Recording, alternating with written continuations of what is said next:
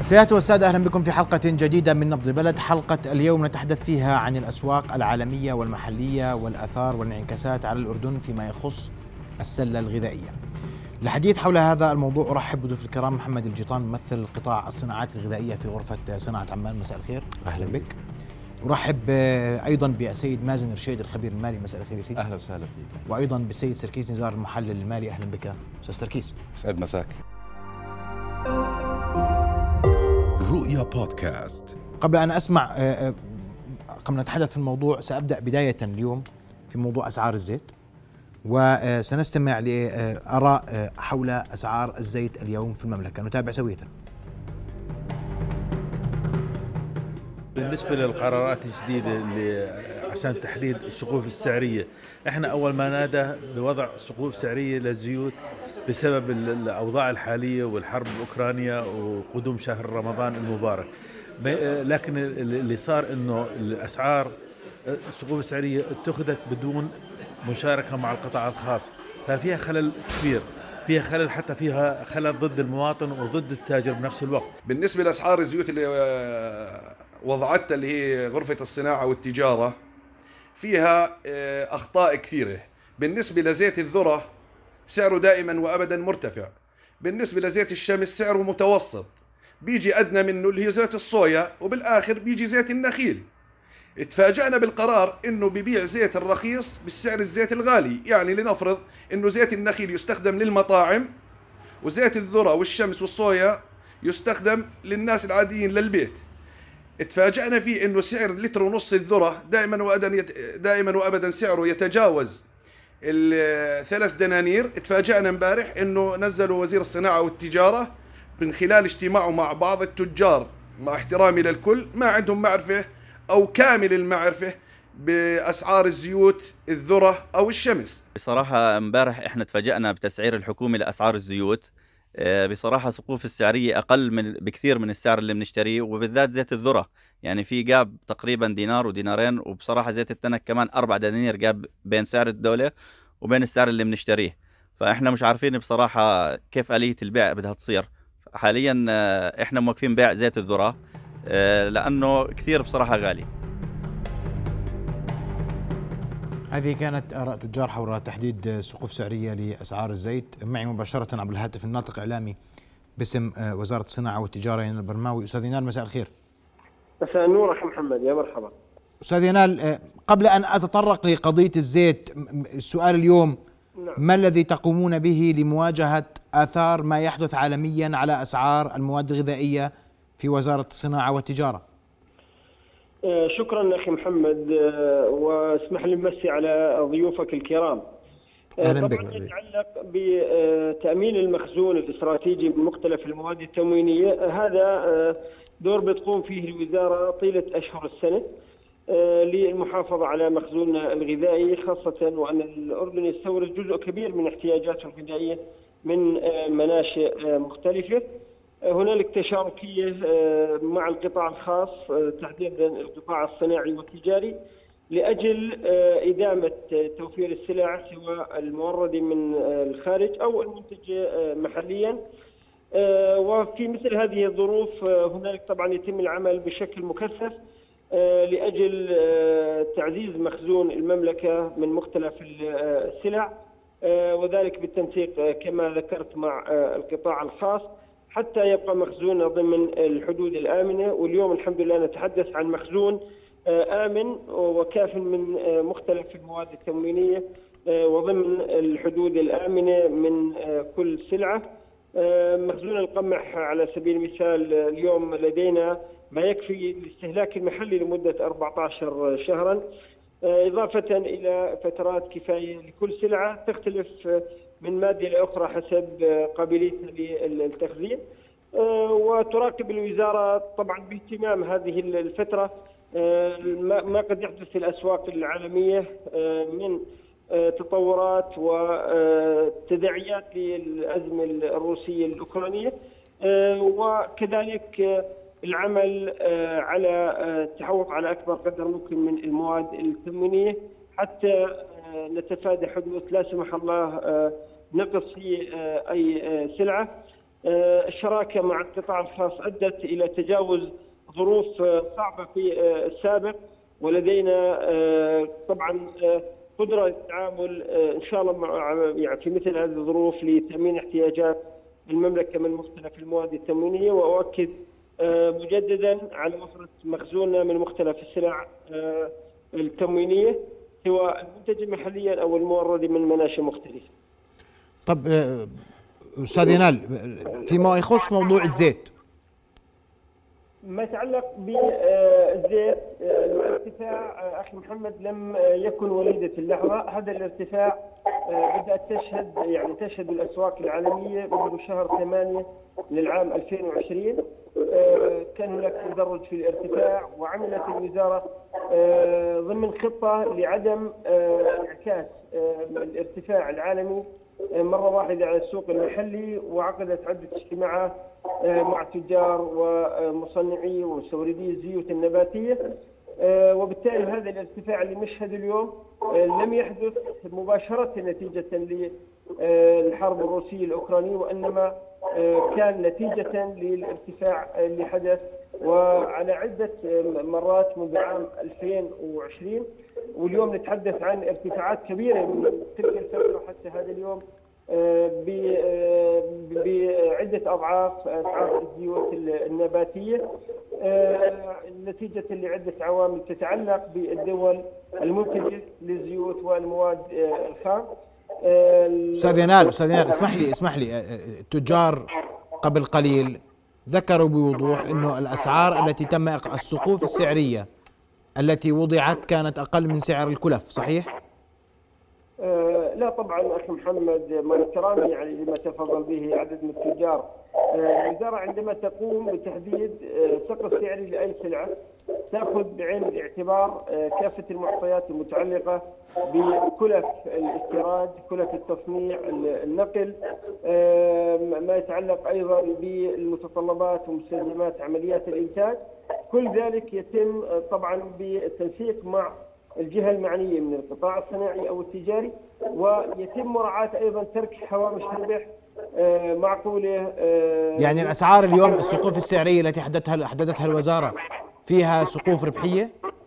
طبعا بتترك هامش ربح للتاجر لأنه هذا من حق التاجر إنه يكون في هامش ربح آه، معقول ولو بالحد الأدنى في مثل هذه الظروف لكن لا يتم تحديد سقوف سعرية إلا وفق تلك المعطيات اللي ذكرتها وترك هامش ربح ولو بالحد الأدنى ولا يمكن بأي حال من الأحوال تحديد سقوف سعرية آه، بأقل من ال- الكلف آه، لإنتاج السلع بما في ذلك الزيوت النباتية. والسقوف السعريه تتم طبعا بعد التشاور والتنسيق آه، مع الجهة المعنية سواء القطاع الصناعي أو القطاع التجاري. يعني نسقتوا التقيتوا القطاعات يا أستاذ ينال طبعا أخي محمد هذا القرار اللي اتخذ بتحديد آه، كما بحسب البيان يعني اللي صدر عن الوزارة آه، تم بالتنسيق مع القطاع آه، الصناعي والقطاع التجاري وعقد عدة لقاءات مع مستوردي ومنتجي الزيوت النباتية. طيب ابقى معي أستاذ ينال انت كرمت وراح أسمع تعقيب الأستاذ محمد الجيطان على ما أوردت فيما يخص أسعار الزيوت النباتية في الأسواق اليوم مساء الخير آه، أخي محمد لك ولجميع ال- الإخوان والمشاهدين. سيدي أنا إذا سمحت لي بدي أبدأ بدقيقتين. أعطيك ملخص كيف وصلنا للي إحنا وصلنا له اليوم موضوع الزيوت هو موضوع الأسعار الزيوت والمواد الغذائية هو مش من اليوم. هذا الحكي بلش تحديدا من شهر 3 2020 من موضوع بداية الكورونا. من بداية الكورونا صار في انخفاض بالأسعار. صار في نزول في الأسعار وتحديدا الزيوت إذا بدنا نحكي على الزيوت الآن. طيب. من 3 2020 بلش انخفاض بالزيوت. بلش الانخفاض هذا لغاية شهر 8 لما غاية لما عودت رجعت الدنيا فتحت والأمور والدول وإلى آخره. آه، زيت النخيل على سبيل المثال آه، وصل ل 550 دولار 600 دولار وصل الطن. هذا الحكي بشهر 8 2020 هديت الكورونا بشهر 8 بلشت الأسعار بلش في ارتفاع على أسعار الزيوت المواد الخام بالدول. السبب الرئيسي فيها كان نقص المحاصيل وقلة الإنتاج. هذا الحكي بلش صار في إيه، إيه، ارتفاع بالأسعار ارتفاع تدريجي بالأسعار.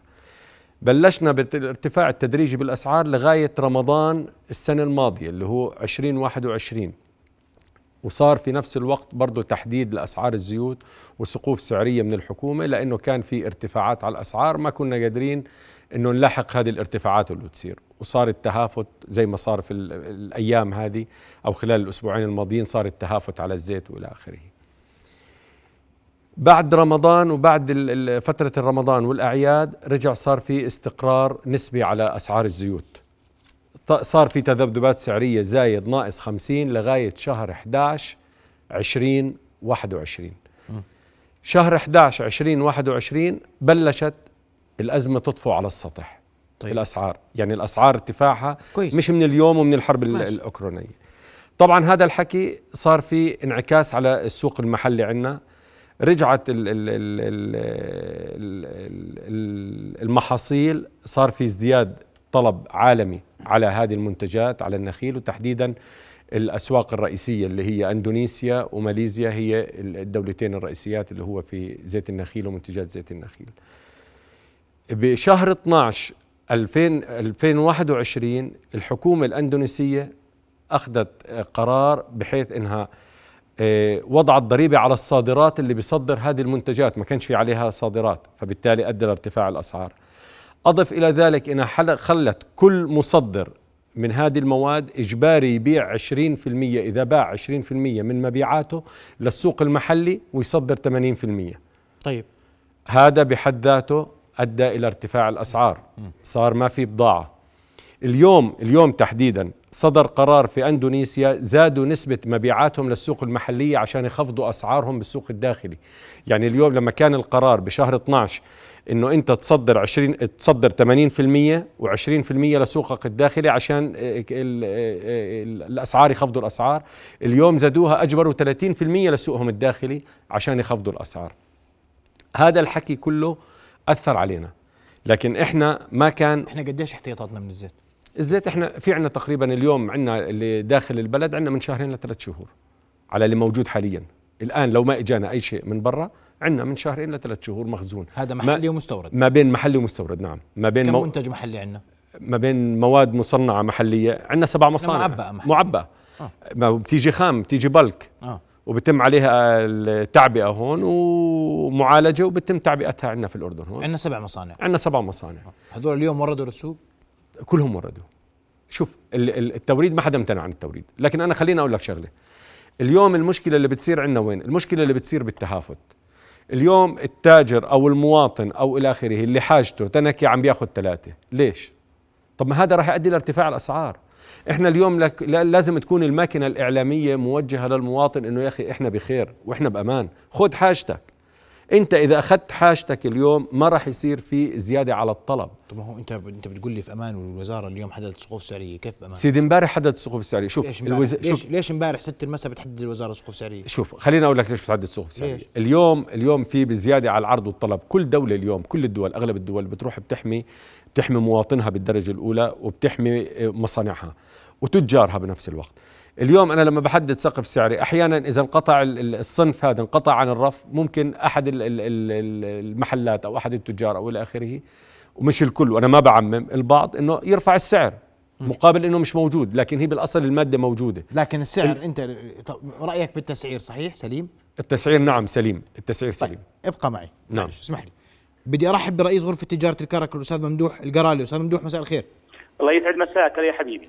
أستاذ ممدوح الناطق باسم وزارة الصناعة والتجارة والأستاذ محمد الجيطان ممثل قطاع الصناعات الغذائية في غرفة صناعة الأردن أكدوا أن التسعير جاء بشكل سليم وأن هناك تهافت في الأسواق وأن الوضع آمن ولا داعي لهذا التهافت وأن التسعيره تحت السقوف السعرية المحدده من وزارة الصناعة والتجارة سليمة. وجهة نظرك؟ أنا وجهة نظري بالنسبة للتسعير اللي هي جاية من برا سليمة ولكن بالنسبة لل... أول شيء بدي أمسي عليك وعلى أخوي محمد الجيطان وعلى السادة الزملاء اللي معك. حياك الله. آه، بالنسبة للتسعيرة اللي هي المستورد من خارج البلاد لا شك إنه بالنسبة للأسعار العالمية تسعيرة سليمة ولكن التسعيرة للمنتجات المحلية غير سليمة. كيف يعني؟ يعني تعال الزيوت اللي هي الصويا والنخيل تستعمل للمطاعم. نعم. هاي بحد ذاتها وصلت 31 دينار هي بالأصل 23 24 دينار. لما نرجع لإحنا قبل ثلاث أربع سنوات كان زيت النخيل هو 18 كيلو كان سعره 12 دينار. اليوم سعروه وزاره الصناعة والتجارة 28 دينار. يعني ارتفاع تقول 200% وهذا أصلا صناعة محلية يعني ما لازم يشملوا هذا ال- يعني السعر اللي جاء سعر عالي جدا. مم. أو سلامتك. باقي باقي باقي الزيوت تس... باقي الزيوت يا سيدي التسعيره مع احترامي لوزارة الصناعة والتجارة. اتخذت إجراء إنه تحديد السعر كله زي بعضه الصويا العباد الذرة. يعني هسه اللي عنده ذرة مستحيل يبيعه بسعر العباد والصويا. يعني راح إنه يا إما يخزنه ولا ما يشوف يعني الحين شو تصدر تعليمات جديدة في- في حين إنه صدر قرار إنه هذا التسعير لمدة أسبوعين فقط. بعدين نرتقي شو بده يصير على التسعير حسب ما يستوردوه من برا أو حسب التكلفة أو حسب النقل. طيب آه، اسمح لي آه، آه، أستاذ ممدوح أبقى معي. أستاذ ينال. أستاذ ينال برماوي. معك أخي محمد. أسمع. الحديث أن التسعير الو- الوزارة سعرت كل ال- الزيوت بذات السعر. وهذا الكلام غير دقيق ومغلوط. محمد تفضل به إذا في محيطك تلفاز آه، آه، انت كرمت أستاذ ينال نبعد عنه شوي صغيره أو نوطي صوته انت كرمت هيك واضح؟ هيك واضح أول مع احترامي لما تفضل به الأخ الكريم التسعير عندما آه، وضع- وضعته وزارة الصناعة والتجارة أخذت بعين الاعتبار كلف الاستيراد من الخارج وكلف التصنيع والنقل والعبوات والكثافة إلى آخره. آه، ما يتعلق اليوم ال- الفوارق حتى بالأسعار العالمية لأصناف الزيوت المختلفة. نعم بالسابق كان هنالك فوارق آه، كبيرة بين كل صنف وآخر لكن ما حدث من 2020 إنه حتى يعني بين أصناف الزيوت تقلصت الفوا- الفوارق السعريه ومع ذلك هذا ال- القرار آه، تم اتخاذه لأسبوعين سيتم إعادة النظر فيه. وهو ليس قرار تسعير وإنما تحديد سقوف سعرية بمعنى إنه لا يسمح بتجاوز هذا السعر لكن يسمح بالبيع بأقل منه للمحافظة على المنافسة وأيضا أستاذ ينال التجار قالوا لك إحنا ما بنقدر نبيع مش عارفين نبيع. إحنا الك- الكلفه علينا أعلى من السعر. لا أخي محمد يعني أخذت آه، السقوف السعريه راعت كل المعطيات والعوامل الداخلية سواء بالإنتاج المحلي ولا المستورد وتركت هوامش ربح ولو بالحد الأدنى طيب أستاذ ممدوح سمعت الإجابة من الأستاذ ينال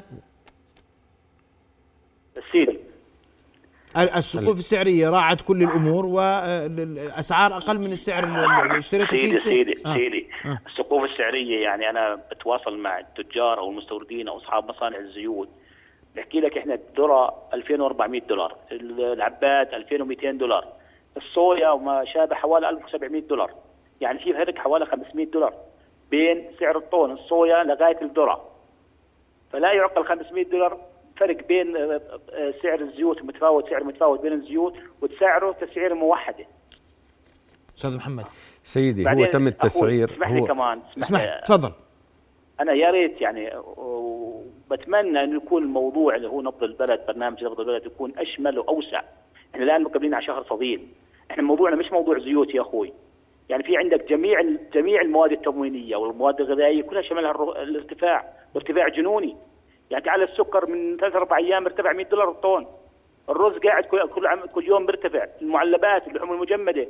جميع المواد التموينية يعني كنت بتمنى عليكم ان يكون الموضوع أشمل وأوسع من موضوع الزيوت يا أستاذ ممدوح هذا محور الزيوت أنت كرمت علي أنا الحلقة حبيبي. تتحدث عن كل ال- السلع الغذائية وكل الارتفاعات في الأسواق وسبق وأن أقمنا حلقة أيضا في ذات السياق هذا الأسبوع ونعيد. ونكرر نظرا لظرف السوق ولحاله السوق لكن اليوم الجدل كان عن تحديد سقوف سعرية على الزيت وهذا كان مدخل لطرح بقية الأمور وبقية المواضيع التي تخص المواطن. السقوف السعرية بتمنى إنه كان يعني موضوع السقوف السعرية مواد اللي هي داخل البلد المنتجة داخل البلد المصانع المحلية تكون تسعيرتها أقل من هيك. طيب يعني المستورد بيصير عليه تكاليف نقل وشحن واضح أستاذ ممدوح. وسلامتك. أستاذ محمد اسمع تعقيبك النقطة. سيدي موضوع السقوف السعرية لما تم دراستها مع وزارة الصناعة هي تم تحديدها على أسعار آخر مواد آخر مواد خام وزيوت دخلت البلد خلال شهر اثنين.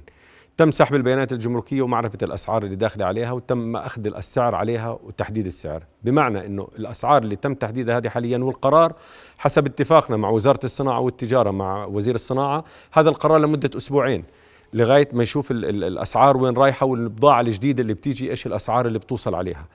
اليوم تم تحديد السعر على تقريبا على حوالي 2400 دولار الطن. واللي واضح من القرار إنه كان القرار خلى أنواع الزيوت كلها واحدة. بمعنى اللي داخل على 1700 واللي داخل على 1900 واللي داخل على 2200 داخل على 2400 اتاخذ كله على 2400 تحمل واحد على الثاني. بمعنى لا يموت الديب ولا يفنى الغنم. الصانع يقدر يشتغل ويغطي تكاليفه التاجر يقدر يغطي تكاليفه وبنفس الوقت السعر يكون واضح بالنسبة للمستهلك للمواطن طيب. اليوم اليوم أنا أنا من خلال شاشتكم هذه إيه، أنا الرساله إنه إحنا مش بمعزل عن العالم. اليوم الأسعار عم تطلع بكل العالم لكن إحنا في عندنا مخزون معين بنقدر نحافظ على الأسعار عليه لفترة معينة. هلأ خلال الفترة القادمة نزلت الأسعار خير ورضا لكن إذا طلعت عودت طلعت الأسعار هاي بدنا نعود نطلع معاها شيء طبيعي. لكن على الأقل من هون لنهاية رمضان أنا بأكد لك ما في ارتفاعات على الأسعار طيب. على المخزون اللي موجود عندنا ضيوف الكرام آه، أستاذ مازن مازن واستاذ سركيس راح أرجع لكم بعد الفاصل حتى نطلع معكم عالميا ما الذي يحدث في الأسواق فيما يخص النفط، الغاز وأيضا قضية المواد الغذائية المختلفة. بعد فاصل نواصل ابقوا معنا.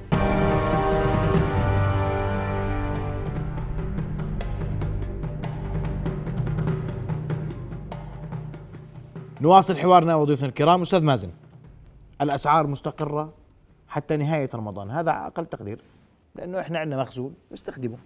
مش هيك آه، نعم صحيح. ممتاز. بس أخ محمد ذكر إنه آه، لكل سلعة غذائية لديها يعني خلينا نقول مخزون يختلف من سلعة لاخرى آه، صحيح. مثلا تحدث عن الزيوت. هنالك مخزون يكفي لشهرين تقريبا. شهرين لثلاث شهور نعم. قديش عندنا كمية مخزون إحنا؟ ال ال الكمية بالضبط قديش بنستهلك في اليوم؟ قديش نستهلك في الشهر؟ قديش عندنا مخزون؟ سيدي الأرقام مش مش مش حاضرتني الآن لكن ممكن إني أزودك فيها. لكن حسب ال ال اللي موجود عندنا والدراسة اللي موجودة عندنا في عندنا مخزون شهرين لثلاث شهور كمواد يعني عندكم دراسة. نعم شيء طبيعي. يعني اللي بدي أتحدث عنه إنه شهرين ثلاثة مش هالرقم الكبير. يعني مش يعني عادة بنتكلم عن القمح مثلا هنالك أكثر من 12 ل 14 14 شهر, شهر. كافي إنه أو على الأقل يعطي نوع من الضمانات. هذا حكومي عشان نتفق إحنا البقية كله تجار. قطاع خاص. نعم. نعم. تجار. نعم. بس آه على الأقل يعطي كمان طمأنينة إنه لن يكون هنالك توجه حكومي على الأقل لو كان مخزون القمح يعني آه قليل جدا. لأنه مع الأسعار الحالية اللي عم نشوفها وصلت أرقام قياسية فيما يتعلق بالقمح وغيره.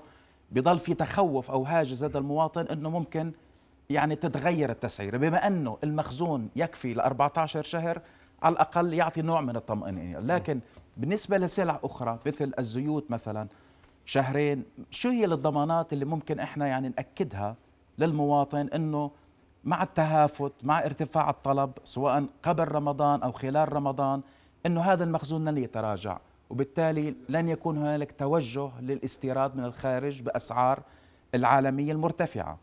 لا توجد ضمانات بهذا اليوم الموضوع. العالم كله بيرتفع أسعاره. الأسعار مستقرة حاليا محليا ولكنها ليست مستقرة عالميا. الأسعار مرتفعة بشكل طبعا كبير ولو إنه خلال الأيام القليلة الماضية طرأ تراجع عالمي على القمح على النفط. اليوم 120 إسعار برنت وغيره وحتى الذهب وصل إلى هنالك هواجس حتى في العالم.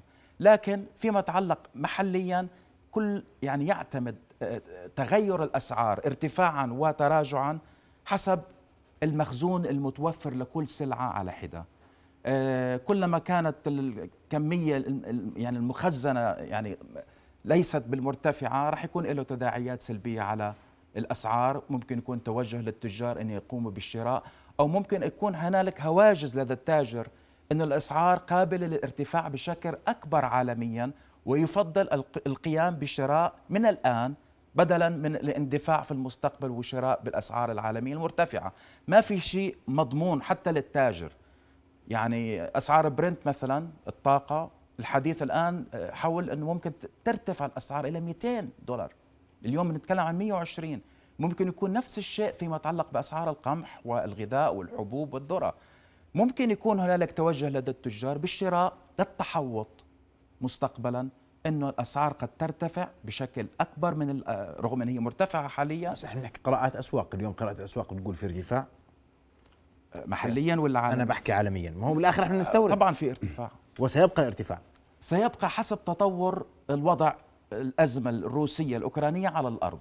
جميل. كلما طال أمد الحرب متوقع الأسعار رح ترتفع. سواء برنت سواء آه، نفط، حبوب قمح، قمح زيت، كله. معروف. و... وهذا يشمل كل المواد الغذائيه اليوم في مادة غذائية نازلة في السوق العالمي لا ما في. ما في. ما في. طيب. ما في. جميل. أستاذ سركيز دائما ما وبدي أربط شوي شويتهم اليوم لما أقول أنا آه، آه، أسعار القمح أسعار النفط وعلاقتها في الأردن. تمام. أهم ما في الموضوع لما بدنا نتكلم عن مستهلك. إحنا كلنا مستهلكين. لأن في علاقات رياضية بتربط سعر سلة الغذاء في الأسعار العالمية. فإذا حكينا بده يرتفع علي على سبيل المثال القمح ارتفع 44% عم بحكي ارتفاع خلال شهر 44% لما بدي أحكي زيت النخيل 27% خلال بس كم من يوم ارتفع أسعار النفط. زي ما تفضلت آه، حكيت إنه في ارتفاعات هائلة بأسعار النفط. الآن في داخل الأردن ما حصل حتى هاي اللحظة تعديل في الأسعار.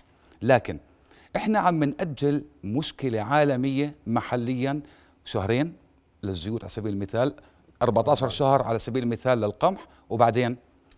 الآن العلاقات الاقتصادية اللي بتأثر علينا كمواطنين بدي أذكر بس بال 2008 باللي عم بيصير ارتفعت أسعار النفط لمستويات 140 دولار مباشرة كل سلة الغذاء ارتفعت صحيح. بحسب أرقام رسمية. صار عندي ارتفاع في أسعار سلة الغذاء اللي بنشتريها إحنا لبيوتنا. صحيح. أكثر من 16 17% خلال أقل من سنة.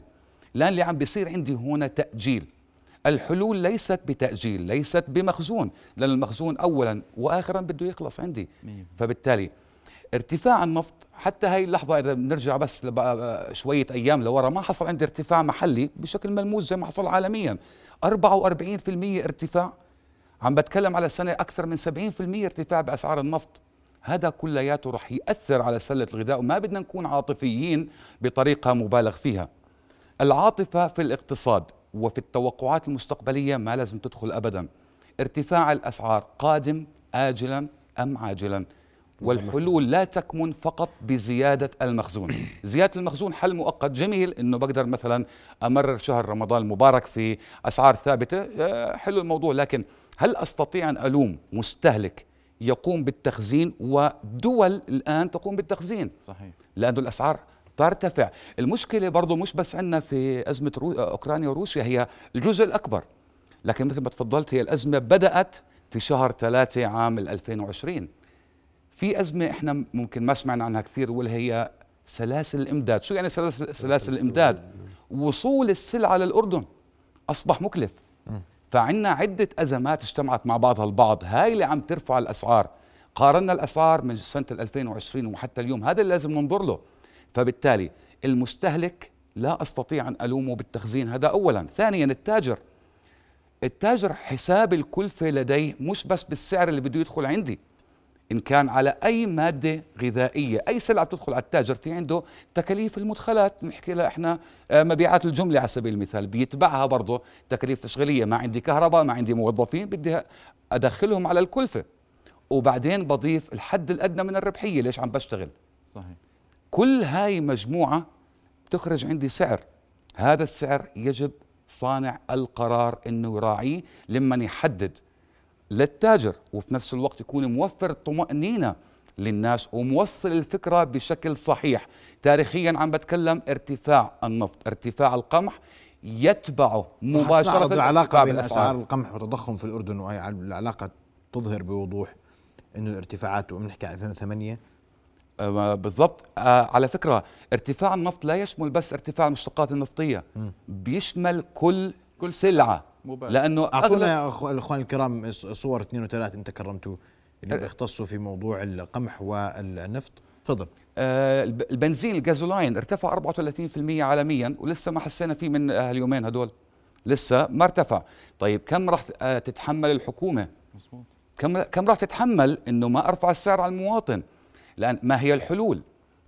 الحلول لازم تشمل أيضا توعية لازم تشمل حلول حقيقية داخلية وليست خارجية. إذا بدي أضلني أنا معتمد على الخارج في كل شيء لسلة الاستهلاك ما راح أقدر أسيطر ابدا على الأسعار. للأسف الجميع يدعو يعني يعني لأمن غذائي جلاله الملك يدعو لأمن غذائي وسلة غذائية أردنية آمنة ويعني آه، هذا سؤال مهم وين تحركنا في هذا الجانب؟ عندك تعقيب أستاذ؟ لا بس إنه على الرسم البياني اللي شايفينه إحنا هون تأكيد على كلام الأستاذ سركيس إنه كيف إنه في علاقة طردية بين أسعار آه، الطاقة مع القمح. عادة يعني حتى لو إنه سلعة محددة مثل الطاقة وهي بتعرف سلعة أساسية رح تأثر بشكل مباشر أو حتى بشكل غير مباشر على سلع أخرى كالقمح والحبوب وغيره.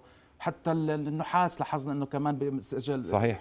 ولو إنه حتى الذهب شفنا كيف سجل ارتفاعات كبيرة. لكن بنهاية المطاف يجب التركيز دائما على يعني ما يكون فقط تركيزنا واعتمادنا على الاستيراد من الخارج دائما إحنا لازم يعني يكون في عندنا إصلاح اقتصادي بشكل كامل جذري آه، أنا سمعت إنه حتى بالستينات من القرن الماضي كان الأردن يصدر القمح للخارج صحيح يعني ما بعرف إذا المعلومة صحيحة نعم، ولا لا صحيح. نعم. بس آه، شوف كيف تغيرت صرنا 80 إلى 85% من احتياجات الأردن من المواد الغذائية كلها مستوردة من الخارج وبالتالي حتى الطاقة يعني يعني كأنه مستقبل الوضع الاقتصادي في الأردن يعني مرهون ببرميل البترول أو سلة الغذاء أو غير ذلك من الأمور. من المهم أن يكون لدينا لدى الحكومات الحقيقة المتعاقبة أنه مشاريع كبرى سواء كان في الطاقة المتجددة صح أنه هنالك مشاريع بدأت تأخذ آه، خلينا نقول مسار واضح في البلد ولكن الوتيرة بطيئة. إحنا بحاجة أنه يتم تسريع الأمور آه، فيما يتعلق بالطاقة المتجددة فيما يتعلق بالزراعة الاستثمار في القطاع الزراعي. نحل مشكلة المياه اللي بنحكي عن ناقل البحرين حوالي أكثر من 20 عام ولا- ولحد اليوم الموضوع محطوط على الرف. طيب.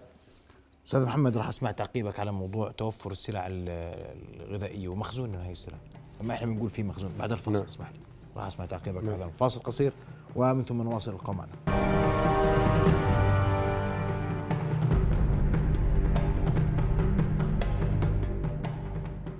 نواصل حوارنا وضيوفنا الكرام وقبل أن نواصل الحوار نتابع وإياكم آراء لتجار حول ارتفاع الأسعار عموما. نتابع سوية. أنا تاجر جملة والصحيح أنه في نقص كثير بالمواد الغذائية خاصة آه، بالفترة الأخيرة. يعني خلينا نقول من حرب أوكرانيا.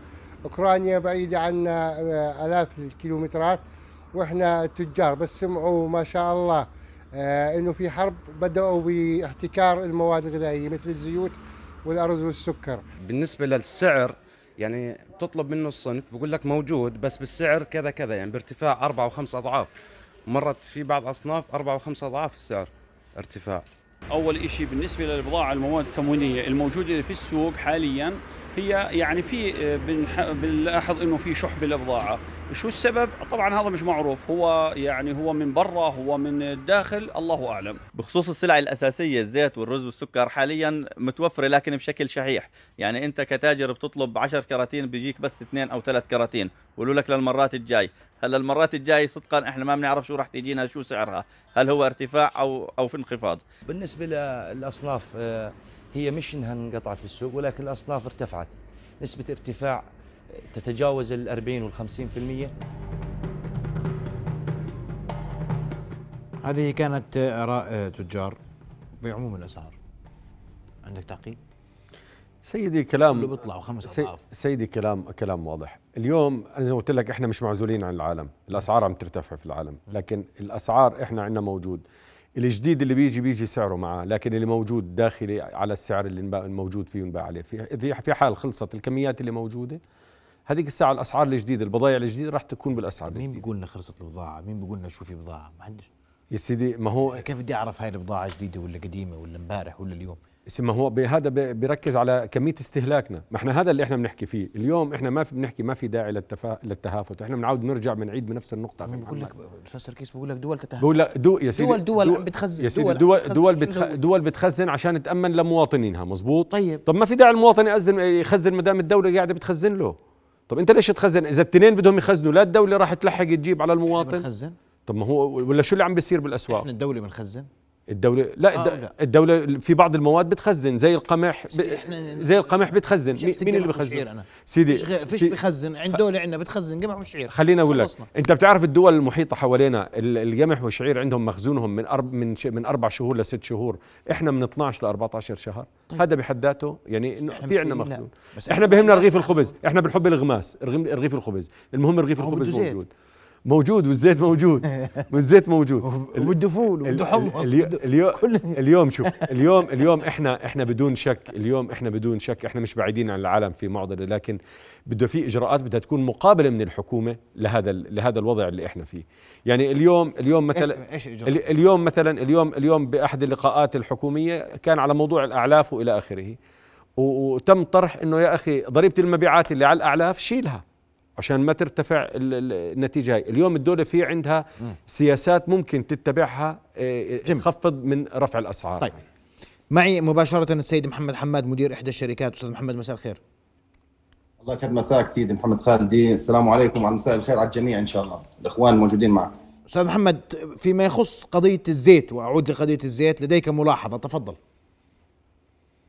سيدي يعني معلش أنا بسمع الشباب أستاذ محمد الجيطان قبل شوي بيحكي إنه تم تسعيرها حسب حسب إيش دخل على البلد فواتير وحسب سعر الطن. طب الرقابة وينها على التجار اللي, بيبيعونا إحنا التجزئه إحنا تجار تجزئه إيه، السعر بيجينا أغلى بكثير أغلى بكثير من التسعيرة اللي حطتها الدولة.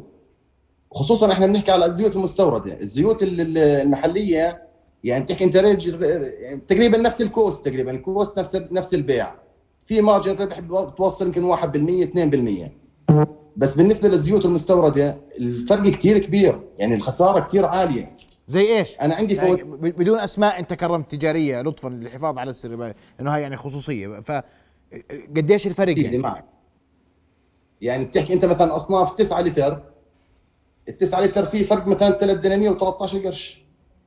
بين إيش بين؟ سعر البيع بين سعر الكلفة علي أنا من التاجر وبين سعر البيع اللي حدته الدولة. في فرق 3 دنانير و13 قرش؟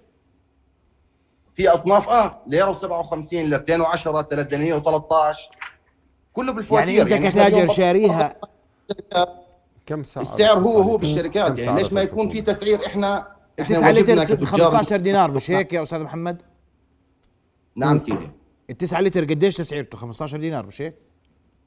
15 دينار كلفته علي 18 دينار و13 قرش. إيش يا أستاذ محمد؟ هذا الحكي شوف ال- اليوم الأسعار اللي اللي جابها اللي جايبها الأخ محمد السعر 18 دينار ما بعرف من وين جابوا السعر لكن هاي الأسعار فواتير عنده فواتير. عندك فواتير فواتير؟ كل فواتير عمالنا. يعني إحنا حددوا السعر إحنا واجبنا كتجار نوقف مع البلد. نوقف إحنا خلال الجائحة مثلا تم تحديد أسعار البيض الزيوت ال- ال- الدجاج وتم تحديد سعرها الكلفه علينا من الدولة. يعني صار يحكوا بيع يا أنت يا تاجر الدجاج بيع المحلات بدينارين وأنت المحل بيعه بدينارين. إحنا ما عندنا مشكلة. إنه كان إذا كان سعر البيع مطابق لسعر الكلفة وإحنا نتحمل مصاريف ما في مشكلة. أما يكون فروقات بالطريقة هاي إيه، هذا شيء غلط يعني. ابقى معي أستاذ محمد. أستاذ ينال. محمد معك. إحنا آه، أطلنا عليك اعذرني. لا لا مش مشكلة. آه، استمعت الاستاذ محمد حماد بقول لك إحنا إحنا عندنا فواتير تثبت أننا اشترينا الزيت بسعر 18 دينار نعم، و13 نعم. قرش واليوم أنت بتقول لي بيع ب 15 شو أسوي؟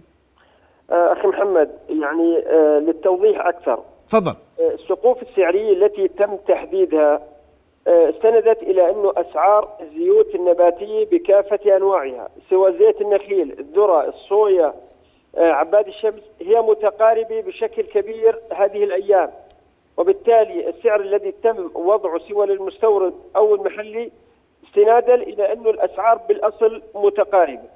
كما أنه أنا أستغرب آه، الحديث إنه آه، سعر طن الزيت اليوم 1000 وفي بعض الأصناف 1700 دينار أو دولار للطن هذا يمكن من أكثر من سنة لم يعد هذه الأسعار موجودة على الإطلاق وبالتالي عندما تم تحديد السقوف السعرية استندت إلى عدد من المعطيات أخذت بعين الاعتبار كلف الاستيراد والتصنيع والنقل وإلى آخره وتركت هامش ربح بسيط هذه الفترة من باب تخفيف الأعباء عن كاهل المواطنين ضمان توفر هذه السلعة والسقوف السعرية لها دور كبير مهم أيضا بالمحافظة على آه، استقرار السوق آه، إشاعة الطمأنينة بين الأخوة المواطنين حتى لا يكون هنالك تهافت غير مبرر. طيب اللي زي الأستاذ محمد عنده فواتير شاري زيت بأغلى من السعر المحددين شو يعمل فيه؟ وأنا أستغرب يعني وأتمنى من الأخ محمد إنه يتواصل معنا حتى إنه يتم آه، ربطه مع الإخوان المعنيين بالوزارة للاطلاع على هذه الفواتير إن كانت موجودة مع احترامي طيب. الشديد أستاذ محمد حماد. أستاذ تفضل. أستاذ الكريم. يعني لو يصير التحديد هو من سعر كلفتنا إحنا برضه يعني ليش التحديد بس للمستهلك؟ ليش ما يتحدد سعر كلفتنا إحنا كمان؟ اليوم ممكن أخي محمد تفضل أستاذ ينال اليوم إحنا نتحدث ليش ما يتحدد سعر؟ للمستهلك سعر واصل المستهلك وهذا القرار لمدة أسبوعين عندما يتم إعادة النظر فيه سيتم دراسة كل الجوانب المتعلقة فيه وأي شيء يصب في المصلحة العامة آه، مصلحة التاجر ومصلحة المستهلك بالتأكيد أي مقترحات سيتم دراستها طيب. فيحقق المصلحة العامة. واضح. أستاذ محمد حماد آه، عليك مراجعة وزارة الصناعة والتجارة إن سمحت بالفواتير التي أوردتها وذكرتها. مش عند كل التجار هو لو يصير التحديد على التاجر وعلى المستهلك. وإحنا ما عندنا مشكلة كتاجر إنه يكون سعر كلفتنا هو نفس سعر بيعنا. لكن اليوم أنت تقول الكلف اليوم الكلفه سعر شرائك للزيت أعلى من سعر. من, من سعر التسعيره مش هيك؟ من السقف السعر. 100% 100% 100% أرجو أستاذ محمد إنك ت... ت... ان ان أن آه، ترسل الفواتير لفريق البرنامج فريق الإعداد وسيتم إيصالها لوزارة الصناعة والتجارة ومتابعة هذا الملف. أنا معي دقيقة لكل منكم فتفضل بدقيقة أرجوك أستاذ محمد. سيدي الموضوع آه، زي ما حكينا إحنا ما راح نعود نعيد ونزيد في هذا الموضوع لكن في إجراءات يجب إنها تأخذها الدولة لتخفيف ارتفاعات الأسعار القادمة على تحديدا على السلع الغذائية. إحنا في غرفة صناعة الأردن قدمنا اقتراح سابقا بتخفيض ضريبة المبيعات على المواد الغذائية. بدل ما تكون 16% تنزل ضريبة المبيعات، بعض الأصناف الرئيسية في منها معفية من ضريبة المبيعات خاضعه لنسبه الصفر أو معفية، الباقي 16% تنزل للنص أقل ما فيها 8% هذا بخفف من ارتفاعات الأسعار القادمة. واضح. أستاذ مازن الحلول المقترحه حلول الأسعار ترتفع عالميا وهذه حقائق. الحلول ما في حلول سريعة. الحلول قد تأ- تأخذ الحقيقة يعني سنوات. من خلال طبعا آه، استخلاص الدروس. في دول مع الحرب الروسية الأوكرانية ال- الدروس. نفس الشيء فيما يتعلق بجائحة كورونا. شفنا ألمانيا أنه بدأت تقول لك أنا ما, ما لا أستطيع أن أقطع النفط أو الغاز الروسي علي. أنا مستعدة حتى عام 2030 أو قبل ذلك بقليل أنه أعتمد على الطاقة المتجددة على آه، تطوير التقنيات فنية بدائل. وغير ذلك من أمور. والأردن يجب أيضا عليه استخلاص الدروس. الأمن الغذائي الأمن الطاقة آه، آه، الاستثمار الأجنبي في تراجع مستمر خلال الخمس سنوات الماضية. مهم جدا الاعتماد مش بس من خلال استحداث وزارة تسمى بوزارة الاستثمار. نشوف وين في مشاكل. تخفيض تكاليف التشغيل والتصنيع على المستثمر لأنه مقارنة تكاليفنا في المنطقة في الأردن مقارنة في المنطقة تعتبر مرتفعة. تكاليف الطاقة آه، الحقيقة آه، ضرائب خاصة خ- خاصة وغير ذلك من أمور ونفس الشيء فيما يتعلق بعملية التوظيف يعني من الصعب أنك توظف عامل أردني ويتم اقتطاع حوالي 15% من أجل الضمان الاجتماعي من المهم أنه نخفف كمان من هذه المصاريف والتكاليف على الأقل تكون حلول آه، مؤقتة نوعا ما حتى التفكير من أجل أمور آه، طويلة الأمد فيما يتعلق بالأمن الغذائي واضح. دعم الصناعات المحلية تحفيز المستثمر. بدلا من يكون دائما مستقبلنا فقط على نعم. الاستيراد من الخارج. أستاذ سركيس الحلول المقترحه آه، كيف فرق نتعامل؟ تفضل. فرق الكفاءة عن الفاعلية. آه، الكفاءة يكون عندي مخزون الكفاءة ادخار لكن الفاعلية إيجاد حلول طويلة. الأمد مثل ما تفضلت. آه، ما بدي حلول على مدى شهر شهرين بالتخزين وبادخار المواد الغذائية بدي إنتاج محلي بدي فاعلية مستقبلية حتى يكون في عندي آه، راحة للمستقبل حتى يبدأ المواطن يوثق فيه. أكثر فأكثر لمن يعرف المواطن أنه أنا من داخل الأردن للإنتاجية. معناته أنا انتقلت من الكفاءة للفاعلية وهو المطلوب أنه نفهم ونفرق ما بين كفاءة التخزين لأنه الكفاءة لها فترة زمنية معينة بعدها الأسعار راح ترتفع حتى لو نزلت عالميا. على فرض ارتفع النفط 70% رجع نزل 30% عالميا. لكن فجأة لما بدي أغير سعر النفط محليا راح أوجد أنه راح ارتفع 50% بينما الحل هو بالفاعلية بإيجاد حلول داخلية استثمار داخلي توعية داخلية تغيير توجهات في الاقتصاد الوطني داخليا. نعم. صحيح. ضيوف الكرام أشكركم كل الشكر. هنا وصلنا لختام حلقة الليلة من نبض البلد. نلتقي الأسبوع المقبل. تصبحون على خير. رؤيا بودكاست.